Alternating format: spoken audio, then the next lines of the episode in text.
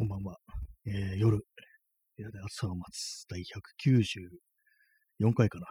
えー、スタートです。今、あの、スマートフォンをね、こう前に置いて録音してるんですけども、まあ、それとは別にマイク、もう一つマイクを、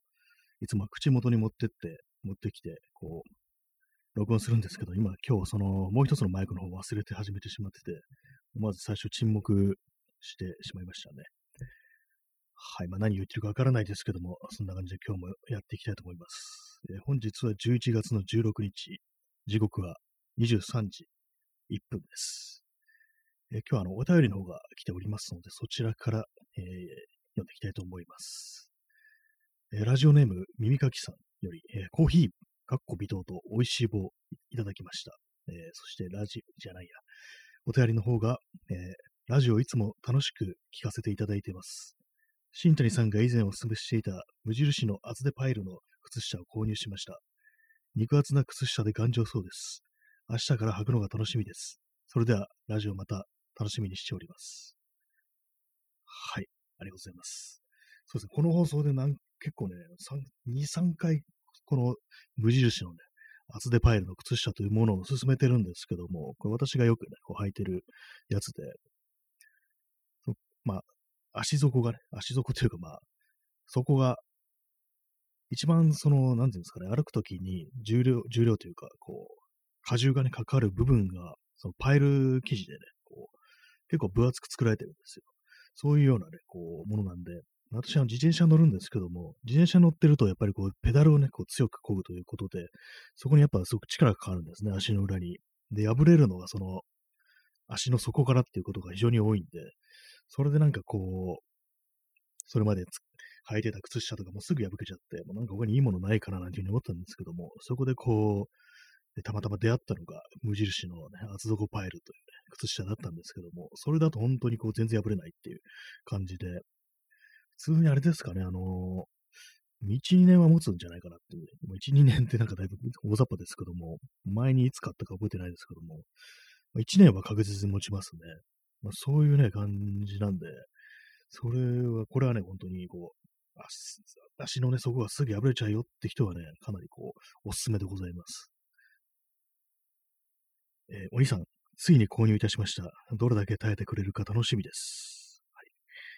いろいろね、こう、靴下買っていただいてる方が多いっていう、まあ別に私が売ってるわけじゃないですけど、普通にあの、無印良品で売ってる靴下なんですけども、そうなんですよね。本当にこう、どれだけ耐えてくれるかっていうね、そんなことを思いますね。私今まさにその厚底パイルの靴下履いてるんですけども、これはもうね、1年以上履いてるんで、さすがにその、サイドの部分とか、ちょっとね、かかとの部分が破れてます。ただ、あの、足のね、一番私が自転車に乗るにあたって一番こう、力がかかる部分は全然破れてないんですよね。それがなんかすごいんですよね。今までだったら一番最初に破れてくるところがもうびくともしないっていう感じで、それで他のね、部分は、まあ、時間が経つとやっぱそっちのかかととかはまあ破れてきますけども、まあ、それでもまあ、年単位で持つっていうね、そういう靴下で、で、なおかつあれなんですよね、こう、あんまこうかかんないんですよね。かかんない。あの、お金がね、かからないっていうね、普通に安いんですよ。3足でなんか5000円しないというね、ものなんで、もし、ね、気になるという方がおりましたらね、ちょっと買ってみてくださいなというふうに思っています。えー、エレッコさん、おしゃれインフルエンサー。ありがとうございます。なんかそういう 恐縮ですね。なんかこう、おしゃれインフルエンサー、ある意味こうね、こう靴下、靴下というものの、にこうね、靴下いうものだけにこう、影響だけ、影響をね、こうもたらすみたいなね、なんかよくわかんないこと言ってますけどもね。ちょっと一瞬あの、ミュートしますね。失礼します。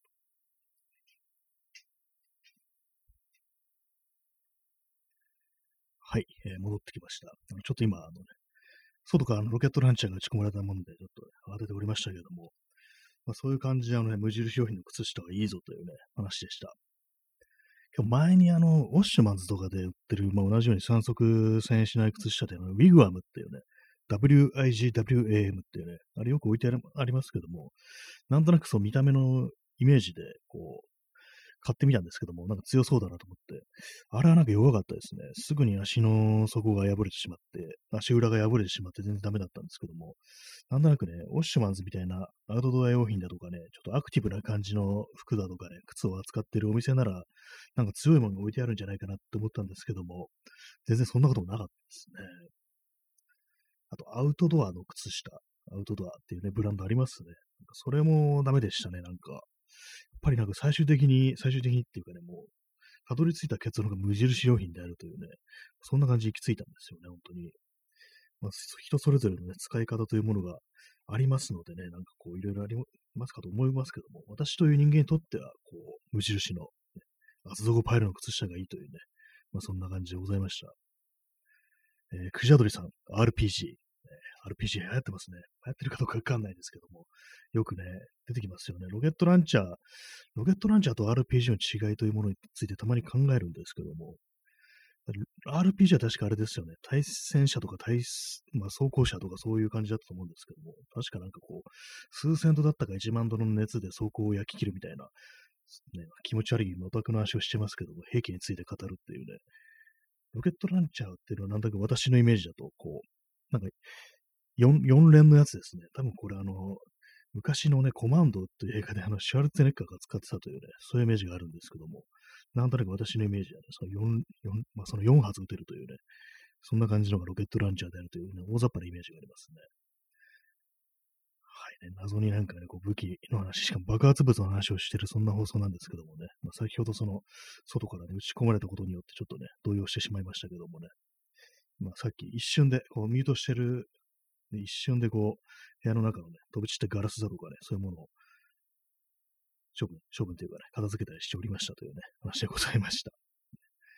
まあ、そんな感じで、こう、幾人かね、こう、靴下を買っ、靴下を買った報告があったということでね、なんかこう、嬉しいですね。私ものを進めたものがね、こう、広まってるみたいな感じでね。この放送もあれですね、無印良品がスポンサーについてくれればいいなというふうに思ったりしておりますけどもね、まあ、そこでそういうこと言っちゃうと、資本主義に飲み込まれるかなと思うんでね、あくまで何もなしでこうやっていきたいなというふうに思ったりしております。ちょっと座り直しますね。えー、クジャドリさん、バイク乗ってた時はモンベルのパイル靴下使ってましたね。あ、モンベルにもあるんですね、パイルの靴下。そういえば、モンベルはちょっと、あの、あれでしたね。こう、あれですね、あれですね、というか、こう、盲点でしたね。モンベルの、あれなんですよ、腹巻きとかね、そういうの使ってたりして、たまになんかこう店とか行ったりするんですけども、靴下はノーマークで、で、見てなかったですね。ちょっと今度行った時見てみようかなというふうに思ったりします。まあ、値段がね、ああいう消耗品だとちょっと値段っていうものがね、気になりますけども、無印はね、安いんですよね。たまになんかこう、無印用品週間だとかね、そういう、まあ、セール的なものだとね、結構安くなったりして、前私買った時3足で770円とか、なんかそんな感じだったような覚えがありますね。まあ、バイクもそうですね。バイクもなんか結構その足の裏になんか結構ね、かかりそうな、力がかかりそうな感覚ってありますね。バイクって確かあのギアチェンジするときとか、あの足の、靴のね、甲の部分がなんか結構、そのギアチェンジによってなんか割と痛むなんていう話ありますね。私の友人が、バイクに乗ってる友人がなんかこう、それでまあ、どうせすぐダメになっちゃうから、靴は何でもいいんだよね、みたいなこと言ってましたね、そういえば。甲の部分がダメになっちゃうから、みたいなね、そう言ってましたけど。ね、もう今もだいぶもう、こう、昔の話で、今全然こう、やりとりしてない友人なんですけども、確かに TW ってバイクに乗っていたな、なんていうことをね、思い出しました。そんな感じでね、なんかこう、物の話はね、いいですね。今日はあの、なんとなく古着屋のね、近くにこう寄ったんですけども、あれですね。まあ、特に何も買わなかったんですけども、結構そのファストファッション的なものがこんだけこう、ね、当たり前になってくると、こうまともな服ってのは古着屋にしかないみたいなね、なんかそんな感じになるんじゃないかなって話は前もしたんですけども、なんか今のうちに今はまだ古着とかね、普通に手に入るからいいけど、そのうちなんかもうボロボロのなんかファストファッションのクソみたいなね、なんかそういう服しか手に入らないような、そういう未来が来るんじゃないかなと思って、ちょっと怖くなりましたね。え P さん、キムタク。あ、そうですね。ティキム、キムタクじゃないや。TW ってあの、キムタクがなんかドラマで乗ってるなんてなんか、結構、あの0年代ですかね、なんかそんな話を聞いたことありますね。それなんか一時期なんかちょっと、ね、流行ったみたいな感じで、えー、クジャドリさん、ビューティフルライフ。あ、ビューティフルライフドラマのタイトル覚えてないんですけども、確かね、なんかそんなようなタイトルもあった気がしますね、キムタクの。結構そのね、あの、TW 乗ってると、キムタクの影響が、みたいな感じでね、非常になんかその元から乗ってた人が、すごくね、肩身が狭くなるっていうね、そういうことがあったらしいですね、なんか当時。私の友人もなんかそういえばそんなこと言ってたような気がしますね。キムタク、キムタクと同じ被るとなんかちょっと厳しいもんがあるみたいなことを言ってたような気がするんですけども、TW どういうバイクかも私よく知らないんですけどもね。割となんかこう、ごつめの感じだったような、ちょちょっとオフロードっぽいような、私なんか全然バイクのね、ことをよく知らないんであれですけどもね。まあ、そのような感じでね、こう、靴下、バイク、バイクと靴下もね、バイクとまあ足元、まあ靴とかね、そういうものも結構ね、あの、あれですよね。多いですよね。こう関係、関係性が深いですよね、かなり。結構乗り物となんか着るものっていうのは結構その関係性というかね、こう、乗り物によってなんか着る服ってものが左右されるっていうのはまああるんですけども、私自転車乗るんで、やっぱりこう裾がね、裾幅が太いものはこう、着ない、履かないっていうね、感じになってますね。えー、クリアドリさん、この世のすべての美容院の前に止まっていたバイク。あ、そうなんですね。そういう、当時、あの美美容院にね、こう、ちょっと洒落たね、感じの、こうね、若い男が、こう、美容院に行くに際して必ず TW って言ったりとか、あとはまあ美容師、美容師のね、人たちがよく乗ってたっていうことですかね。そう、ビューティフルライフ、あれですかね、こう、美容師、美容師だったのかな、確かその、キムタクの役が。なんかね、こういろいろありますよね。でもなんかあの、美容室の前ってなんか結構そのバイクが止まってることが多いような気がしますね。そう言われてみれば。結構ね、なんかこう、いかつめのなんかアメリカンバイクみたいなのが止まってるっていう、ちょっとそういう感じのイメージもあったりして、なんなんですかね、あの職業は結構あれなんですかね、こう、バイクが好きな人が多いのかなというふうに思ったりしますね。えー、ワントゥーさん、こんばんは。新谷さんは毎シーズン新しく洋服を買われる方ですか？こんばんは。そうですね。私はね、全然こう、あれですね。着ない、着ないじゃない、買わないですね。もう、ほとんどね、ずっと同じ服着てるって感じで、たまになんかこう、気が向くとなんかちょっと、必要かなと思った時になんか買うっていうぐらいで、あと、去年はね、一応買ったんですよ。あの、マウンテンパーカー、まあ、古着でマウンテンパーカーを買って、まあ、それだけですね。でも、一昨年は多分何も買ってないと思いますね。なんか本当になんかこう、ちょっと気になったらとか、なんかそのぐらいのレベルで、もう下手したら本当に1年何も買わなかったっていうね、まあそういうものもあるかもしれないですね。ちょっとあの一瞬あの、またすいません、ミュートしますね。はい。ちょっと再びあの、ロケットランチャーが打ち込まれたもので、片付け、ちりとりてあの飛び散ったね、こう、かけらをね、こう、榴弾のかけらをなんかこう、吐き集めたりしてましたね。何言ってんのかわかんないですけども。まあ、服は本当買わないですね。T シャツとかは、T シャツ今年買ってないですね、一切。結構ね、買い溜めてある。T シャツは結構ね、同じものがね、もう何枚もあるっていう感じなんで、その辺のものはもう買わないんですけども。アウターとかね、なんかこう、もう買わないですね。結構あれですね。なんか、服買わない派ですね、私は。あんまこうシーズンごとっていうのは、こう、気にしてなくて、なんかほんといいもんがあったらとか気になるもんがあったらなんかこう、買うみたいな感じですね。そういう感じで。えー、クジャドリさん、 TEC-9 による drive-by shooting かと、ね。多分次あたりそれ来ると思いますね。あのサブガシサブマシンガンによるね、車の中からの銃撃っていうね、よくギャングがなんかこうやったりやられたりしてるっていうね、 drive-by っていう、まあドライブしながらの、こうね、脇に向かってこう、撃ちまくってすぐ逃げるっていうね、そういうやつですよね。多分、もうそろし、ね、そろしあと10分ぐらいしたらまた来るかもしれないですね。はい。ね、そうです。今年はもう一切服買ってないですね。なんかあれですよね。なんか、一応買いたいっていう気持ちはあります。ただね、買いたいっていうのは、まあ、あれ、なんかそう、おしゃれ的なこう意味じゃなくて、もう必要だからっていう、なんかまたなんか体がでかくなってる気がして、なんかちょっとあの、もっとね、クソでかい、なんかもう完全にラッパーかよってぐらいの、ね、大きさの服を買った方がいいんじゃないかみたいなことを最近思ってたりして、なんか、あれですね、本当にこう、もうおしゃれではなく、多分自分の着れるものがなんかどんどん少な少なくなってきてるみたいな感じなんで、それによってね、なんかこう、まあ、買うときはね、なんかそんな感じですね。で、まあ、あれ、ですね。はい。なんか 今日あんまこう言葉があんま出てこないですね。なんか結構謎なんですけども、私なんかこう、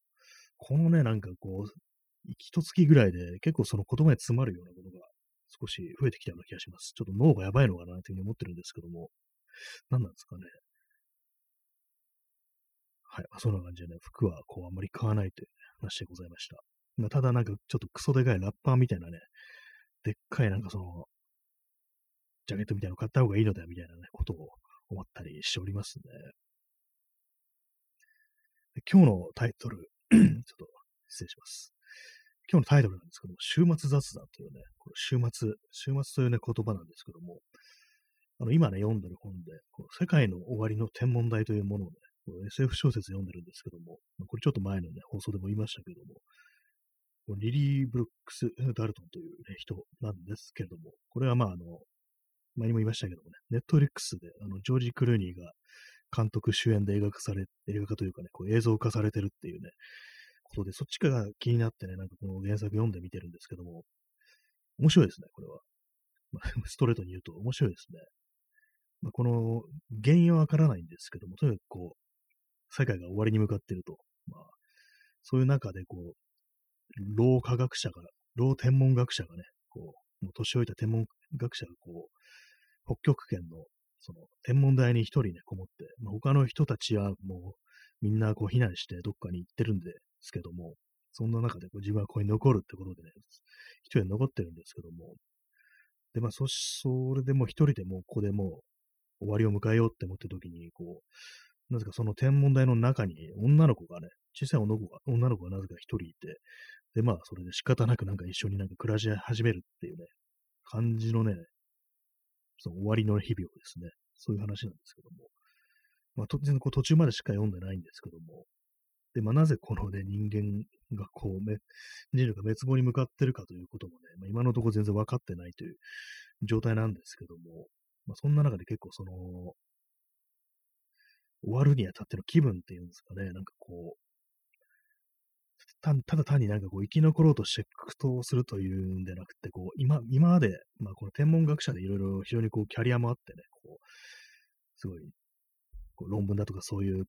華麗な研究成果みたいなのもたくさんあるんですけども、そういう感じで自分が今までやってきたことが、人類がこう滅亡することによって何の意味もなくなるっていう、そういうね、なんかこう、今まで当たり前に続くと思ってた未来というものがなんかこう、なくなってしまい、まあね、こう人類そのものがね、いなくなってしまえば、その残す意義というものは何なんだろうってそういう感じになりますからね。そういうことに対するなんかこう絶望感というかね、のこう何の意味があるんだみたいな、そういう感覚ってものが結構描かれたりしてて、で、これはその地上のね、北極圏にいるその主人公の科学史、天文学者以外にもあの宇宙船でこう、新宇宙探査であの木星まで行ってたっていうね、宇宙船のクルーのもの、ね、あの船内のね、こう、いろんなこう、やりとりみたいなものも同時に進行していくんですけども、そっちの方もですね、その木星からね、わざわざこう、ね、2年ぐらいかけてね、帰ってきて、それでまあ、やっとなんかこう、帰れるぞ、地球に帰れるぞってなったら、こう全然こう連絡がつかなくって、これはもしかしたら何かあった、もう破滅的な何かがあったんじゃないかみたいな、なんかそんな形、ね、感じになって、こう、だんだんこう、船内がね、不穏な空気に包まれていくっていう、そういうのがあったりして、だんだんもうみんな精神状態が不安定になったりしてくるなんていう、そういう描写もあるんですけども、なんかその描写がすごくね、なんかこう、今までに読んだことある、そのね、こう滅亡もだものだとかね、そう、文明崩壊ものだとの、な文明崩壊ものの中であんまりこう描かれてなかった、そういうなんかこう、心理的なものですかね、なんかそういうものが結構細かく描かれてて、結構いいですね、これは。ななんていうかこう、自分のなんか今感じてるものとちょっとその、ね、通じるところがあるなみたいなこと思ったりして、まあ、こういうね、世の中ですから、あれなんですけども、なんかね、こう、あまりこう未来にね、いいことが起きないんではないかみたいなね、あまりというかね、なんかこう、全然こう希望というものが持てないっていうような、なんかそういうね、状態っていうものがね、なんか結構その今の世の中には割にあるんじゃないかなと思うんですけども、まあ、それをね、なんか、ちょっとそことなんか重ね合わせるところがあって、なんか割に結構ね、なんか、わかるみたいな感じになっちゃいますね。まあ、とはいっても私は別に、まあ、あの人事滅亡するような、ね、ところに、ね、もう瀬戸際に立ってるわけではないですけども、なんか気分的になんかこう、先というものの考えることの虚しさみたいなものが、こう、非常にこうね、そういうものの雰囲気ってものが色濃く出ていて、失礼しました。なんかあの、手元でね、なんかこう、机の上のものをなんか持て遊びながらやってるのよくないですね。最近よく落としますね、なんか物を。どうしたんだろう。おかしいですね、なんか。インスタントコーヒーを飲みます。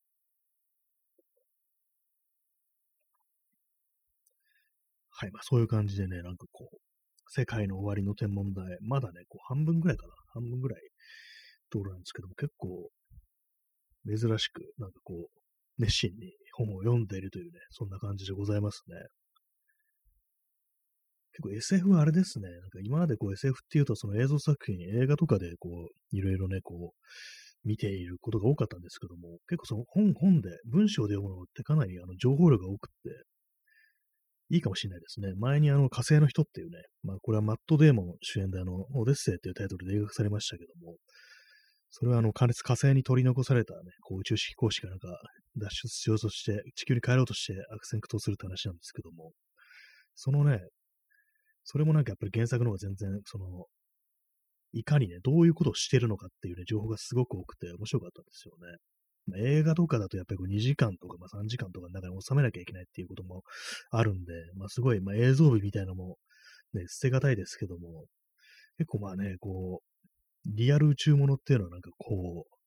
文章で読むのもいいかもしれないな、なんていうふうに思ったりしましたね。えー、XYZ さん、昨日も薬莢が落ちていて不穏でした。ああ、やっぱりね、こう、終わりがね、迫ってますね、ほんとこう、薬莢が落ちてるっていうね。確実にそこで誰かがね、発砲したっていうことですからね。どんどんどんどんこう、治安というものが悪くなっていきね、なんかこう、先というものがね、もうないような、なんかそんな気持ちになりながら、こう、毎日毎日生きてるというわけなんですけどもね、まあ、そんな感じでこう、ね、薬莢情報もね、この放送ではお待ちしておりますので、今日ね、今日じゃないや、何年何月何日にね、こう、何、何県何、何市でね、こう落ちてましたってことがありましたらね、教えてくださいというね、感じですけどもね。完全にあれですね、あの、通報案件みたいな感じになってますけども。まあ、でも本当なんかこう、コロナというものの影響っていうものがなんかこう、最近、こう、ある程度落ち着いてくるとなんかなかったかのようになってくるっていうのが非常にこう納得いかないところがあるんですけども、でもこう世の中のね、人全員がなんかこう別にどうどうでもいいやって思ってるわけではなくって、あれなんですよね、こう、もうなかったことにしようみたいな、なんかそういうふうになんかこう、気持ちの上だけでもね、なんかこう、平穏を得たいみたいな感じ、なんかもう見なければなかったことになるみたいな、なんかそんな感じでみんななんかこう、ね、日常生活を送ってるっていうような、ちょっとそんな感覚があるんですけども、実際どうなんですかね。なんかこう、私はね、なんかこう、みんな、みんな、こう、目をそらして、そういう感じで生きてるなんていうようなことを考えてしまうんですけども、ね、まあそんな感じの週末雑談をね、行っておりますという話でした。まあ、このさっき言ったね、その世界の終わりの天文台なんですけども、その主人公のね、老天文学学者が、こう、無線で、こう、他に誰か生き残りがいないかっていうね、こう、スキャンをして、周波数をいろんな周波数をスキャンして、こう、探すっていうのがあるんですけども、まあ、この放送もある意味、ね、そんな感じでスタートしたというわけなんでね、こう、コロナ、コロナ禍においてね、こう、外に当てることがあんまりこうできなくなってね、みんなどうしてるんだ生きてるのか本当にみたいな、そんな感覚でちょっと始めたところもあるので、まあ、この小説がね、結構気に入るというもうね、なんかそういうとこから来てるのかもしれないかな、なんていうふうに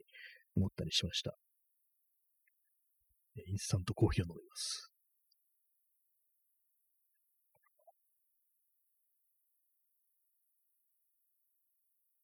はい。えー、今日あれでしたね。久々にあの、物を買いましたね。あの、昔のフィルムカメラが結構ね、こう、ジャンクで安くあったので、思わずちょっと買ってしまったんですけども、大昔の、その蛇腹とかついてるようなカメラですね。非常になんか安い値段でね、まあジャンク品なんでね、こう非常に安い値段で置いてあって、買ってきたんですけども、なんで買ったかというと、これのですね、まあ、一応なんかこう、使えるには使えるっぽいんですけど、まあ、フィルム入れて使ってないんでよくわかんないですけども、シャッターとかは生きてるんですけども、ともファインダーとかがね、ぶっ壊れてて、なんかひび入ってるんですよね、バシって。こう。まあ、ファインダーならまあ、一応まあつ、ね、なし、なしでも使えるっちゃ使えるんですけども、なんとなくね、勘でこうね、フレーミングしてっていうのがあるんですけども、でも、このね、レンズをちょっと外して使おうかな的なことをちょっと思いついて、で前もね、あの、大昔の大判カメラっていうね、ものから、ものレンズを買って、で、その、レンズ本体だけだったんで、いろいろそう蛇腹みたいなものを、こうね、工夫して、DIY してなんかこう、今、そのデジタルで使ってるってあるんですけども、それと同じような感じで、この蛇腹のね、こう、昔のカメラも、ちょっとレンズだけ外して使ってみようかなというふうに思ったりしてるとこです。またなんかね、こう、あれ作ろうかな、これ作ろうかなみたいな話してますけど、またなんかちょっとね、手を出すところが増えたというところがあってね、こう、またなんかこう、こっちにね、ちょっとね、気力というかね、こう注意を捉えてるような感じになって、なんかいろいろね、やりかけのこととか、なんかまたすごくね、先送りされそうな予感がしてるんですけども、なんかいろいろありますからね、なんかジン作るとかなんか言ってますけどもね、全然こうやってないですからね。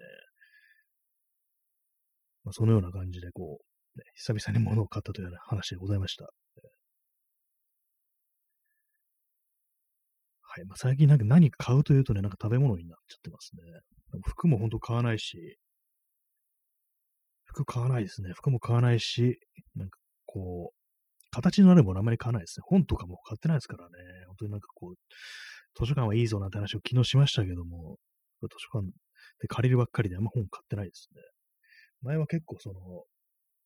古本屋だったとかでなんとなくとか、